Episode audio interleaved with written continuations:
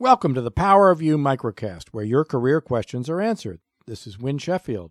Today I'm answering the question How can I appropriately leverage non work social media and social settings for help with my career? We may choose to keep our personal life personal and not mix business with pleasure. It does not have to be that way.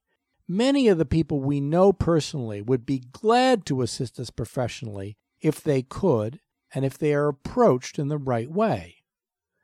This Power of You microcast covers some ideas for appropriately leveraging social contacts professionally.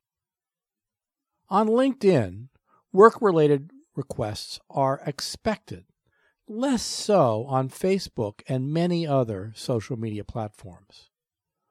On other platforms, we need to exercise the same care we do when raising work topics at a party. In social gatherings, dwelling on work can be frowned upon. Being out of work, or even seeking to change our work, can be a sort of modern form of leprosy. People want to stay away from it, especially in a social situation. The focus in a social setting is on fun and pleasure and entertaining others. Complaints are another common social topic, but I think we would all agree that that would not be our aim for an ideal conversation. Reshaping our message can open these opportunities for people who want to assist us to do so. If we reframe our efforts from, What do I do? What do I do? to something like, I'm considering such and such, or what I would like some more of is dot dot dot. We can successfully leverage social media and social interactions with no sacrifice to our friendships, and perhaps the opposite.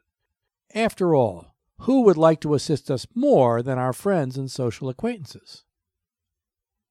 On social media, what we write is brief, as suits the medium, something like I'm exploring, or interested in, or wondering about, whatever, or just finished XYZ, wondering what's next.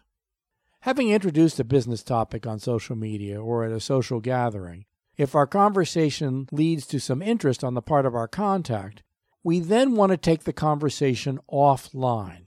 We can then ask to follow up at another time where a specifically business focus is more appropriate.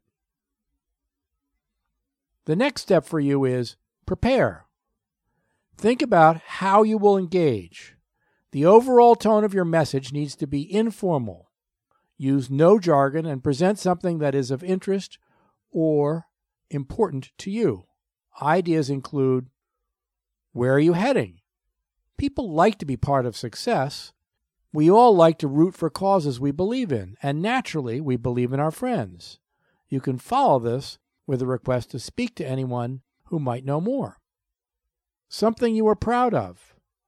Friends are always happy to hear about their friend's success. You can follow this with your interest in learning about places where you can find your next challenge. Something you learned from. It is generous to share something you learned. You can segue to the next challenge you are seeking. As well as future direction, you can tell a story. Something humorous or entertaining is always appreciated. Once you have the listener's attention, you can mention your current direction or needs.